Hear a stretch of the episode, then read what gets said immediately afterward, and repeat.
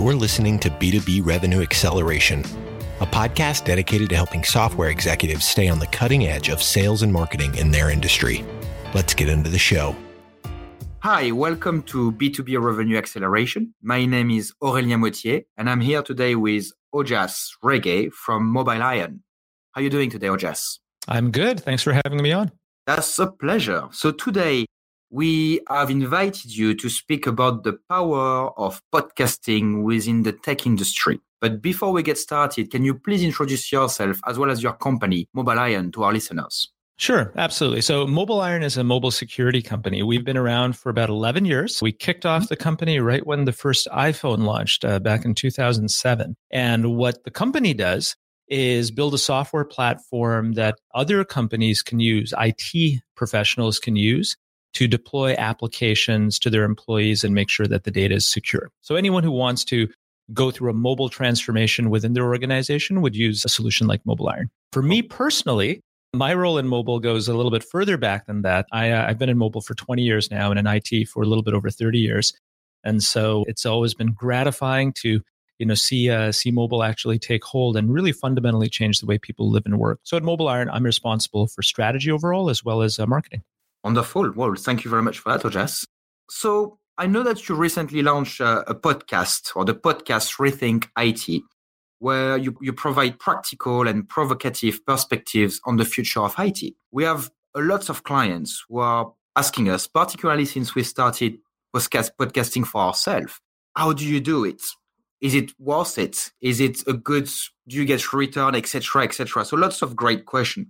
So we saw that the best way to potentially answer those questions, but also get a perspective on those questions is to ask someone who's been doing it himself or ask a company who's been doing it themselves. So could you please share with us what, first of all, motivated you to get started and, and what were your objectives or are your objectives with running podcasts? Mm-hmm. Yeah, I'm happy to do that. So, as you mentioned, we just started our uh, Rethink IT podcast uh, this year in 2018. And I play the role of host, bringing on a whole variety of people from uh, different aspects of IT and the industry who are experts on particular things that that are of top of mind for senior IT executives. So, so why did we decide to do it? Because clearly it takes time, it takes effort, energy, money, right? All those things. The catalyst for this was um, earlier in the year we were spending a lot of time as an organization thinking about where do people go for information? Because there's no doubt that marketing has changed fundamentally with the advent of digital media but also there's two things that's done. That's created a lot of content but it's also created a massive amount of noise so if you're a senior IT executive, which is the type of people that that we want to be using our product or thinking about our product, you don't have the time in your day to go and explore a whole variety of things. You don't respond to the traditional data sheets or the traditional white papers, right? Mm-hmm. You consume media in a very different way. And so there was two aspects of us deciding to start the podcast. One is a realization that the way that people are consuming information is fundamentally different than it was in the past. And there, therefore, we, of course, need to evolve with that. And secondly, realizing that podcasts themselves play a particular role because in this world where so many people commute, and that's the key here, oh, so oh, yeah. many people commute, they have time in their car, and what they consume in their car is podcasts. So we had the opportunity to come up with a focus and a format, which I can describe, which mm-hmm. was short, concise, and a practical and provocative, as you said, insights into topics that were top of mind for senior IT executives. For the marketing people that might be listening to this, think about this as top of the funnel activity to establish thought leadership for us as an organization. We never in our podcast advertise Mobile Iron, right? That's not the purpose of the podcast. It's from Mobile Iron, but it's really to uh, help IT professionals think a little bit differently about their future. I think that's wonderful. And that's really what it's all about. The thought leadership, I think it's, it's important. And being provocative is what probably get people to listen to the next one as well.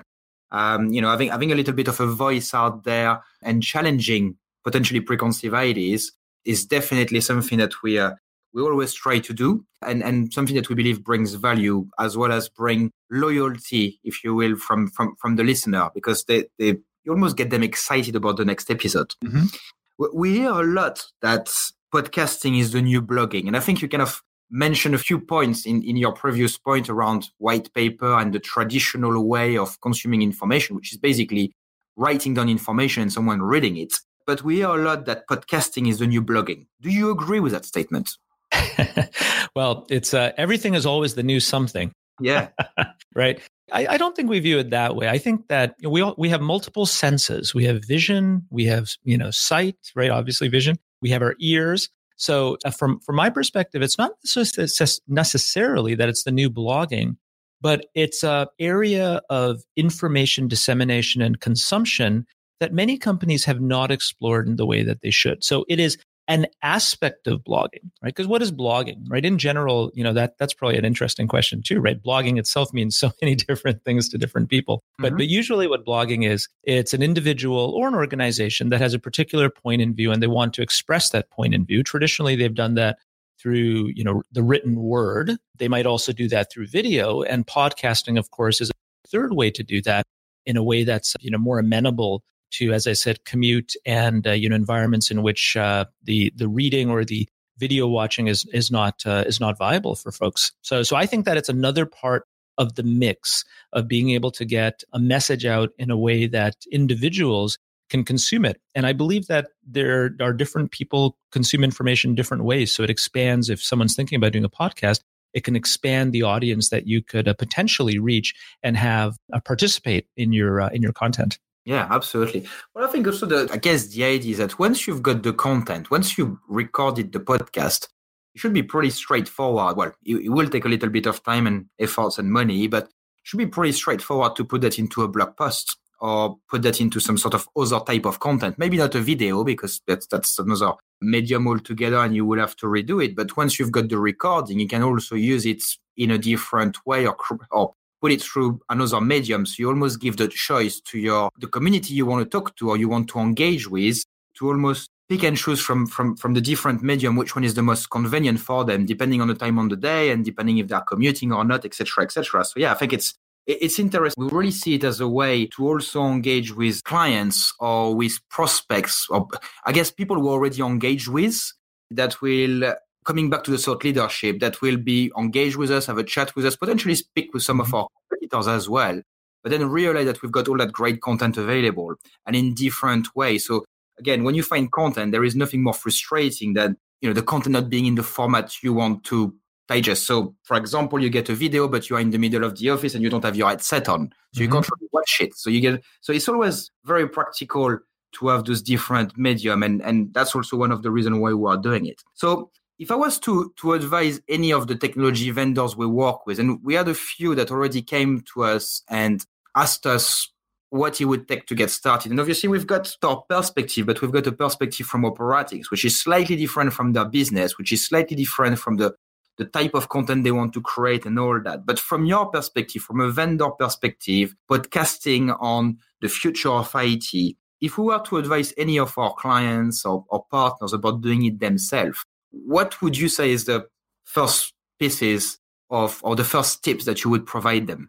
Mm-hmm. Don't worry about the technology. The technology is easy. That would be my first advice. What what you have to start with is a mindset and a host. And I think that that is so essential because podcasting to blogging, uh, to traditional blogging, like you were talking before, or videos, it's kind of like the difference between radio and television, right? Yeah. When you only have voice, you have to grab people's attention in a very different way than when you have the additional media video available right and and, and vision. So so step number one i think is to identify who is actually going to facilitate the podcast. And you may have a podcast where it's just someone talking or you may have an interview which is the format that we do. But either way that decision is absolutely essential because the podcast is going to live or die based on how concise how clear how well thought through, and frankly, how entertaining and interesting a facilitator and the guests or just the, the speaker are, right? So that's number mm-hmm. one. You've got to figure out who the people are that are going to actually be providing the content and able to talk the content in an expert manner. And combined with that, there's also the mindset, because I do believe that many companies fall into this trap where they think the podcast is a way to advertise their materials. And no one wants another ad,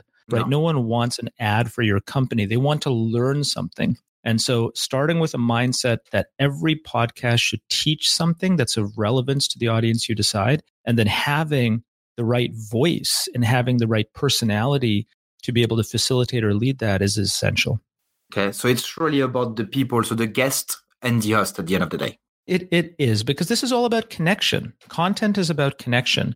And the beauty of the podcast versus the written word is you have personality and humanity attached to it. So it's got to be something that connects that personality and that humanity has to be something that connects with, of course, the audience that you're targeting. Okay.